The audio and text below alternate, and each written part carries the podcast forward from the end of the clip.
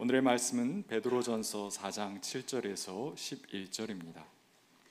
만물의 마지막이 가까이 왔습니다. 그러므로 정신을 차리고 삼가 조심하여 기도하십시오. 무엇보다도 먼저 서로 뜨겁게 사랑하십시오. 사랑은 허다한 죄를 덮어줍니다. 불평 없이 서로 따뜻하게 대접하십시오.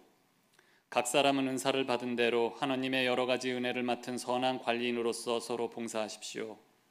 말을 하는 사람은 하나님의 말씀을 전파하는 사람답게 하고 봉사하는 사람은 하나님께서 주시는 힘으로 봉사하는 사람답게 하십시오. 그리하면 하나님이 모든 일에 예수 그리스도로 말미암아 영광을 받으실 것입니다. 영광과 권세가 영원 무궁하도록 그에게 있습니다. 아멘. 이는 하나님의 말씀입니다.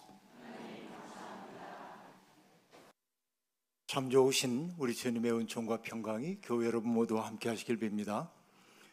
아, 장미꽃이 아름다웠던 5월이 지나가고 6월이 되었습니다. 6월에는 제가 좋아하는 꽃이 핍니다. 수국. 아, 저는 수국 가운데도 파란색 수국을 참 좋아하는데요. 아, 교회 마당 한켠에 수국이 소담하게 피어날 준비를 하고 있습니다. 몇 송이는 이미 피어났고요. 아, 수국을 맞이하기 위해서 교회 화단에 달맞이 꽃이 환하게 아, 노란 빛으로 피어나서 아주 아름답습니다.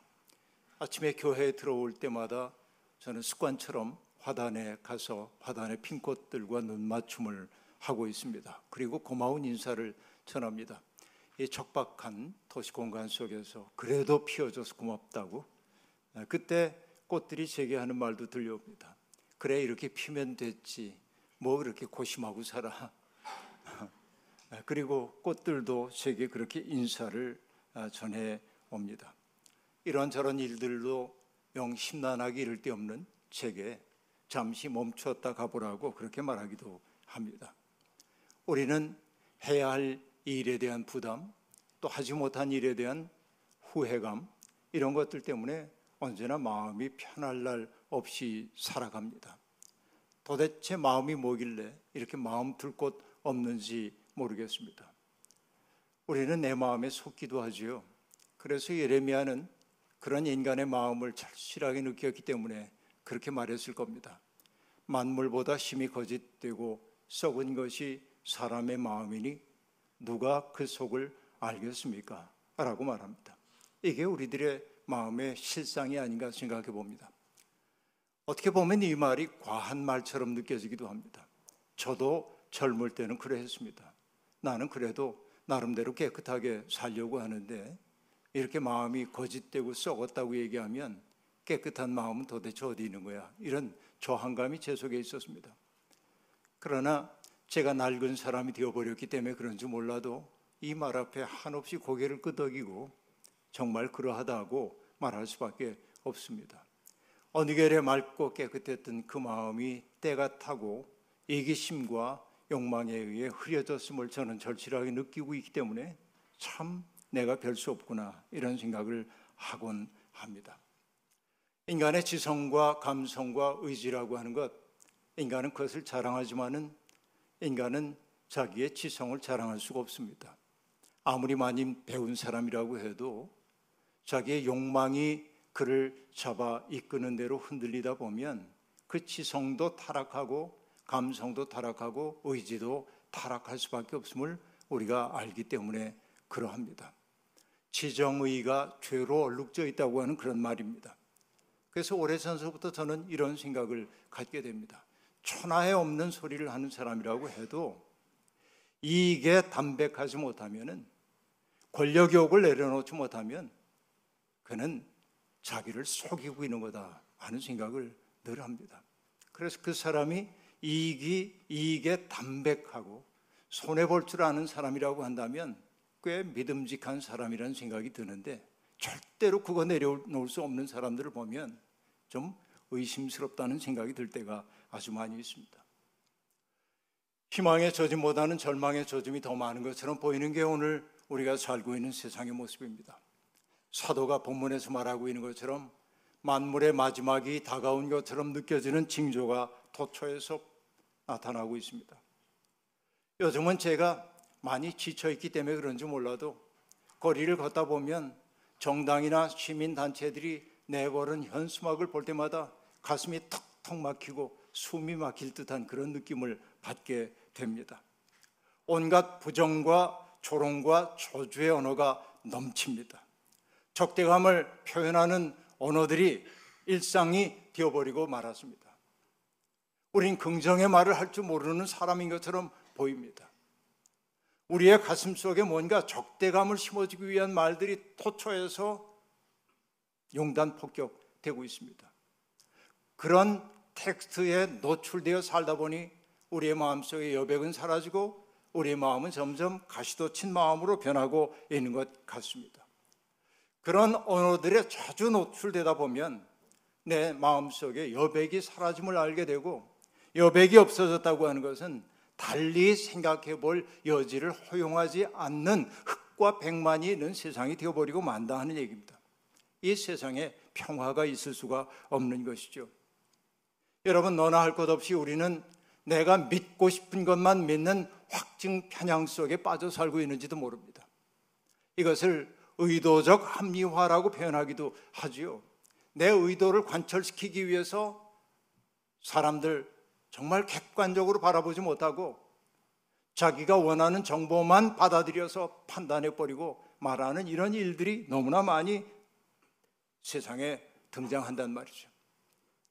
이런 세상 어떻게 해야 합니까? 저는 이 세상 앞에 눈물을 흘리고 참회해야 할 때라는 생각이 들곤 합니다. 이런 답답함이 제 마음을 사로잡을 때마다 칠레 출신의 시인인 파블로 네루다의 침묵 속에서라고 하는 시의 한 구절이 떠오릅니다. 그는 이렇게 말합니다. 이제 열두를 세면 우리 모두 침묵하자. 잠깐 동안만 지구 위에 서서 어떤 언어로도 말하지 말자. 우리 단 1초만이라도 멈추어 손도 움직이지 말자.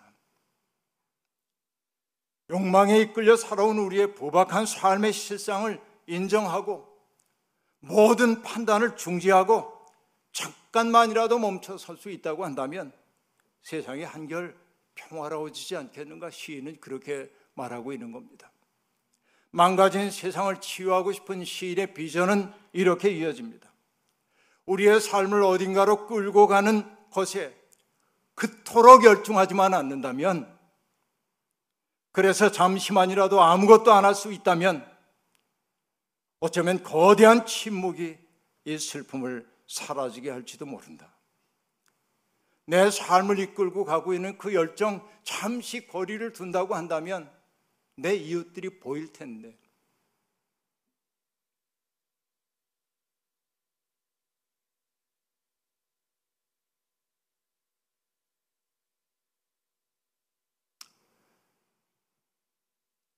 예배는 하나님의 마음을 기준 삼아 내 마음을 조율하는 과정입니다. 죄와 욕망으로 얼룩진 내 마음을 하나님의 은혜 앞에 내놓고 우리를 씻어 주실 그 은혜를 기대하며 은혜의 강물 속에 풍덩 들어가는 것 이게 예배 아니겠습니까?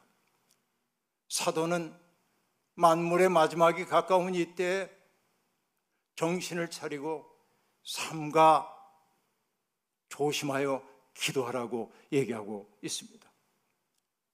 바로 이런 말일 겁니다. 조심한다는 것은 어떤 얘기일까요? 조라고 하는 단은 잡을 조자입니다. 그리고 마음 심자가 있습니다. 그 말은 뭐냐면 삼지 사방으로 흩어지기 쉬운 내 마음을 똑바로 붙잡으라고 하는 얘기입니다. 이게 조심입니다. 내 마음 주인이 되라고 하는 이야기가 조심하라는 말 아니겠습니까? 그러나 믿는 사람의 조심은 어떤 거냐면 우리의 마음의 주인이신 주님 앞에 내 마음 가져가 그분에게 붙들어 매는 게 조심하는 거예요. 이게 삼가는 태도예요. 그리고 이것이 기도의 마음이라 하는 얘기죠. 이 마음 잃어버리면 우리 다 잃어버리는 거예요. 아무것도 아니에요. 조심스러운 마음은 거침없는 태도와 구별되는 마음입니다. 미리 속단하고 자기 추측을 사실로 믿어버리는 사람들이 많아요. 이게 갈등을 만들어냅니다. 그래서 여러분, 저는 늘 시몬 베이유가 했던 그 말을 마음속에 명심하려고 하고 있습니다. 우리가 사랑 가운데 머물기 위해 필요한 태도가 있대요. 그게 뭐냐면 머뭇거림입니다. 영어로 hesitation이라고 하는 거죠. 너무 거침없이 서슴없이 하지 말라는 거예요. 좀 조심스럽게 내가 그릇될 수도 있겠거니 하는 생각을 갖고 머뭇거려야 여백이 생기는 거예요. 여러분 함부로 말하는 것은 자기를 과신하는 것입니다. 자기의 이웃들을 하나님의 형상으로 대하지 않는 거예요. 예수님은 유대교 성전 체제가 죄인으로 규정해 버린 사람들을 천하보다도 귀한 사람이라고 여기셨어요. 우리가 예수 믿는다고 한다면 바로 그 마음 배워야 하지 않겠어요? 죄인과 세리의 친구가 되는 것을 꺼리지 않으셨던 것이지요. 바울 사도의 말이 통렬하게 다가옵니다. 로마서 2장 1절. 그러므로 남을 심판하는 사람이요 그대가 누구이든지 죄가 없다고 변명할 수 없습니다. 그대는 남을 심판하는 일로 결국 자기를 정죄하는 셈입니다. 남을 심판하는 그대도 똑같은 일을 하고 있기 때문입니다. 라고 말합니다. 우리가 정말 예수님 믿는 사람들이라고 한다면 누구를 함부로 대할 수 있겠습니까? 우리는 적대감이 가득 차 있는 세상을 환대의 세상 만들라고 하는 하나님의 꿈에 동참하도록 부름받은 사람들입니다. 그래서 베드로는 성도들에게 말하지요. 무엇보다도 먼저 서로 뜨겁게 사랑하십시오. 사랑은 허다한 죄를 덮어줍니다. 라고 말합니다. 여기 덮어주다라고 하는 헬라어 갈립토라고 하는 말은 있던 죄를 없는 것처럼 여기란 말 아니고 그 죄를 묵인하라고 하는 말도 아니고 그 죄를 까발려 사람들에게 드러내 망신 주는 일 그만둬라 하는 얘기입니다. 그렇게 할 때 그 사람이 다시 설 수 있는 기운을 빼앗아 버리기 때문이죠. 그러니까 사랑은 호다한 죄를 덮는데 사랑은 기다려주는 거예요. 사랑은 그가 변화될 수 있도록 기회를 주는 것이란 얘기입니다. 여러분 노아의 아들이었던 셈과 야벳은 술에 취해가지고 벌거벗은 채 누워 있었던 아버지 노아를 조롱거리로 삼지 않았습니다. 아버지의 겉옷을 어깨에 걸치고 뒷걸음질 쳐 가서 아버지의 벗은 모습 보지 않고 덮어드렸어요. 이게 허다한 죄를 덮어준다는 말의 이미지와 상통한다고 저는 생각해요. 그때 노아와 아들들 사이에 사랑과 신뢰의 관계가 더 공고해지지 않았겠습니까? 사랑은 바로 이런 거죠. 덮어주는 것입니다. 다른 이들의 허물을 드러내는 것으로 자기의 도덕적 우월성을 뽐내려는 이들이 있습니다.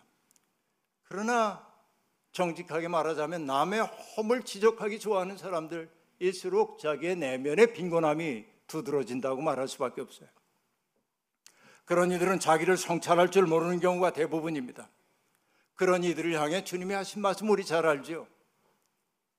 어찌하여 너는 남의 눈 속에 있는 티는 보면서 내 눈 속에 있는 들보는 깨닫지 못하느냐? 사도 바울도 같은 취지의 말씀을 하셨습니다.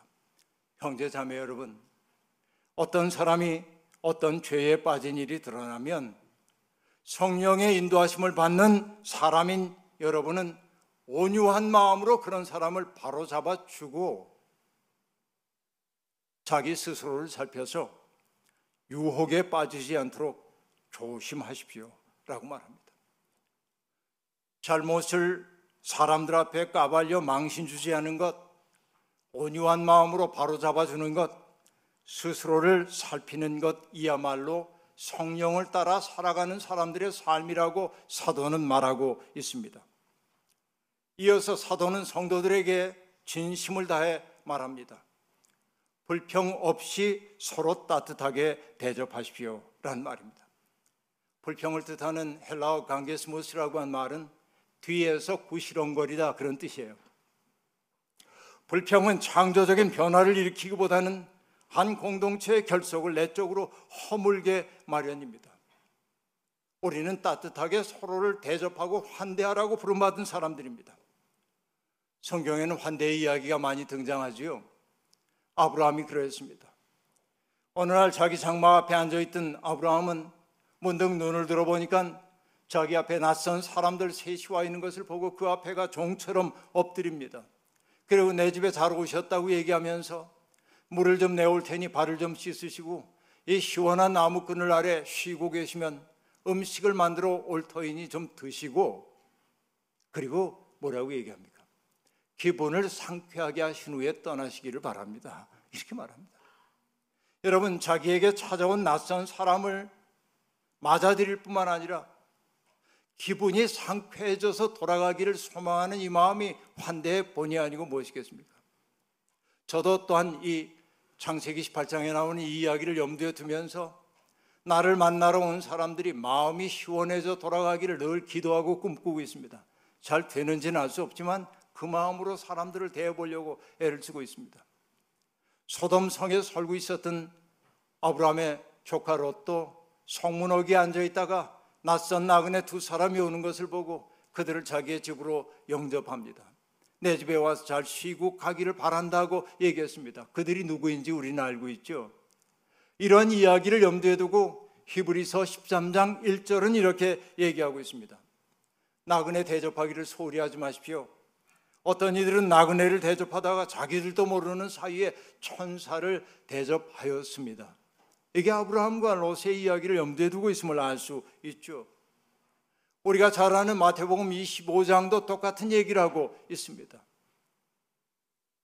굶주린 사람, 목마른 사람, 나그네로 사는 사람, 그리고 헐벗은 사람, 병든 사람, 감옥에 갇힌 사람, 주님은 바로 그런 자의 모습으로 우리 가운데 오고 있다고.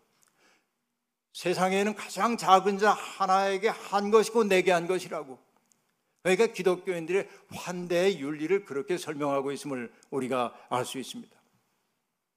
누군가를 환대한다고 하는 것은 그를 동료 인간으로 대한다는 말이고 그들이 마땅히 누려야 할 삶을 긍정한다는 말이고 그의 삶을 일으켜 세워주기 위해 내가 불편해진다 할지라도 기꺼이 불편을 감수하려는 마음이 환대의 마음이라고 말할 수 있겠습니다.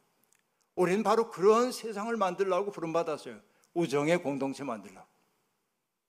그 환대야말로 친구를 만드는 일이 아니고 무엇이겠습니까?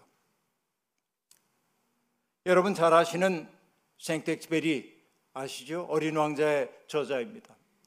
그의 성체라고 하는 글에서 소설에서 생텍스베리는 친구에 대한 이야기를 하고 있는데 저는 그동안 읽었던 그 수많은 텍스트 가운데 친구에 대한 가장 아름다운 규정이 거기에 있다고 생각을 합니다.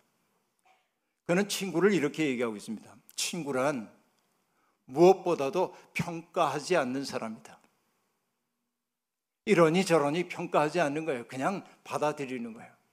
그리고 그 다음에 뭐라고 얘기하냐면 방랑자에게 대문을 열어주고 그의 목발과 지팡이를 한쪽에 놓아주며 그를 평가하기 위해 춤을 춰보라고 하지 않는 사람이다. 방랑자가 길 위에 활짝 핀 봄을 이야기하면 자신 안에 봄을 받아들이는 사람이다. 또 그가 자신이 떠나온 마을을 덮친 기근의 끔찍함을 이야기하면 그와 함께 기근에 고통스러워하는 것이다. 이게 친구래요. 친구가 봄 이야기를 하면 자기 속에 봄을 받아들이는 것, 기근의 고통을 얘기하면 그것 때문에 함께 아파하는 게 친구되며 친구는 평가하지 않는 거예요. 그런데 여러분, 우리 놀라운 얘기를 알고 있죠. 예수님이 제자들을 보고 뭐라고 얘기했습니까? 아버지께서 내게 주신 말을 너희에게 다 전했기 때문에 나는 이제 너희를 종이라고 부르지 않겠다. 너희는 나의 친구다라고 얘기합니다. 우린 바로 이런 환대 속에 부름을 받은 사람들이란 말이에요. 환대의 공간을 열어가는 사람들이야말로 주님의 친구라고 말할 수 있단 말입니다. 이런 마음 때문일까요? 지난번 미국에서 한국으로 비행기를 타기 전전날 이틀 동안 묵었던 보스턴에 작은 호텔이 있습니다. 그 호텔이 고속도로 옆에 있었기 때문에 차들의 굉음 소리가 들려와 수면을 방해하기는 했지만 저는 그 호텔을 잊을 수가 없습니다. 한 사람 때문입니다. 그 사람은 누구냐면 아침에 밥 먹으러 내려가서 만났던 서빙하는 아프리카계 여성 때문이었습니다. 처음 갔던 호텔 아침 식사 어딘가 하고 장소 내려가서 쭈뼛쭈뼛 하자 영화 시스터 액트에 나오는 오피 골드버그와 똑같이 생긴 분이 몸매도 그렇고 생긴 것도 그렇고 그런 분이 성큼 내게 다가와서 전혀 의례적이지 않은 말투와 태도로 겨우 5, 60cm 떨어져서 그윽하게 얘기하는 것이었습니다. 잘 잤냐고? 처음 보는데? 그리고 잘 왔다고? 그렇게 얘기하고 요 탁자에 앉으라고 탁자 위에 이미 볼이 준비되어 있으니 그걸 가지고 가서 음식 담아와서 먹으면 된다고? 종업원이 하는 의례적인 친절이 아니었습니다. 마치 오랫동안 알아왔던 사람이 그런 것처럼 그의 이야기 또박또박 너무나 친절해서요. 그래서 저는 음식을 먹으면서도 가만히 그를 지켜봤습니다. 자기 식당에 들어오는 모든 사람에게 그런 태도로 대하고 있었습니다. 며칠 거기에 묵었던 사람들은 이미 친숙해졌는지 한참 서가지고 얘기를 나눕니다. 무슨 할 얘기가 그렇게 많은지. 그리고 떠나는 사람들 캐리어를 끌고 와서 음식을 먹고 이제는 떠난다고 얘기하면서 그를 찾아와 가지고 인사를 하고 잠시 얘기를 나누고 포옹을 하고 헤어집니다. 그는 자기가 하지 않아도 될 서비스까지 해주는 것이었어요. 이틀째 되는 날, 그날 호텔 떠나는 날이었는데 저는 그분에게 인사를 했습니다. 당신은 이 공간을 특별한 곳으로 만들고 있다고. 그리고 이곳은 내게는 성소처럼 느껴진다고 이야기를 했습니다. 거룩함이란 그런 거 아니겠습니까? 그 한 사람이 그 공간을 따뜻한 곳, 사람들이 사랑과 우정을 느낄 수 있는 곳으로 바꿔놓고 있었어요. 그러니까 그것은 그의 일터인 동시에 성소였다고 얘기해도 과언이 아니겠죠. 그는 눈물 글썽글썽해져 가지고서는 하나님의 은총을 빈다고 제게도 그렇게 인사를 나누어 주었습니다. 그 한 사람 오랫동안 잊을 수가 없을 것 같아요. 우리의 일터를 그렇게 내가 바꿀 수 있을까? 내가 그 마음으로 사람들 대할 수 있을까? 그런데 여러분, 최근에 저는 그러한 사람을 또 하나 만났는데, 여러분, 충남 예산에 내려가면은 카페 이름도 얘기할게요. 살위라고 하는 카페가 있어요. 살룻, 인사라고 하는 뜻이겠죠. 살위라고 하는 카페가 있습니다. 50대의 부부 목회자가 그곳에서 카페를 운영하고 있었습니다. 그런데 이분들은 그 카페를 시작하면서 두 가지의 원칙을 세웠어요. 첫째는 뭐냐면은 밀가루, 설탕, 버터, 치즈, 과일, 견과류 등등 빵을 만드는 데 필요한 식재료는 최고의 제품을 갖다 쓴다. 정말 몇 배인데 그렇게 빵을 만드는 것.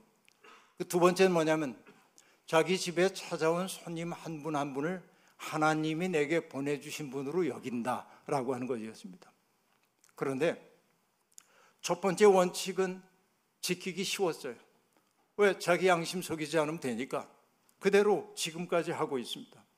근데 두 번째를 지키는 것은 쉽지 않아요. 손님들 가운데는 친절한 사람도 있지만 까다로운 사람도 있고 무례한 사람들도 있잖아요. 그래도 그 카페를 차릴 때 가졌던 마음의 다짐대로 모든 사람들을 하나님이 보내신 분으로 여기며 대접했습니다. 어느 날 쓸쓸한 표정의 여성 하나가 들어와 빵과 커피를 주문을 했습니다. 그래서 정성을 다해 커피를 내려가지고 그 앞에 가 그 테이블 위에 빵과 커피를 내려놓으면서 그 옆에 서서 그 여성에게 설명했습니다. 이 빵의 재료는 어떻게 만들었고요? 하는 얘기를 했고 이 커피는 몇 그램을 가지고 몇 그램에 추출한 다음에 얼마를 버리고 요만큼을 내왔습니다. 원두는 뭘 썼습니다. 등등 자세하게 설명해 줬습니다. 그런데 그 여성이 갑자기 그의 설명을 듣고 있다 눈에 눈물이 맺히고 눈물을 흘렸습니다. 왜 그랬을까요? 이건 다만 추측에 지나지 않은 거죠. 생각해 봅니다. 그 눈물이 뭘까? 아마 그 여성은 살아가면서 많은 서러움과 아픔, 남에게 말할 수 없는 고통 같은 거 느끼며 살았는지도 모릅니다. 누군가에게 친절한 대접을 받은 적이 별로 없었는지 모릅니다. 근데 그곳에 와서 자기가 전폭적으로 받아들여지고 있다는 사실을 느꼈을 때 그 여인은 커피 한 잔 앞에서 자기 마음을 채우고 있었던 얼음이 녹아내림을 느꼈고 그것이 눈물로 쏟아져 나온 것 아니고 무엇이겠습니까? 누군가를 그렇게 따뜻하게 하나님이 보내신 사람으로 여긴다고 하는 것은 바로 그런 기적을 일으키는 거예요. 누군가의 마음 속에 있는 가시가 사라지고 누군가의 가슴 속에 있었던 얼음이 녹아내도록 만드는 것 그것이 기적이 아니면 기적이 어디에 있겠습니까? 저는 그 얘기를 여러분께 드리고 싶어요. 보스턴과 예산에서 만난 분들을 생각할 때마다 마음이 환해집니다.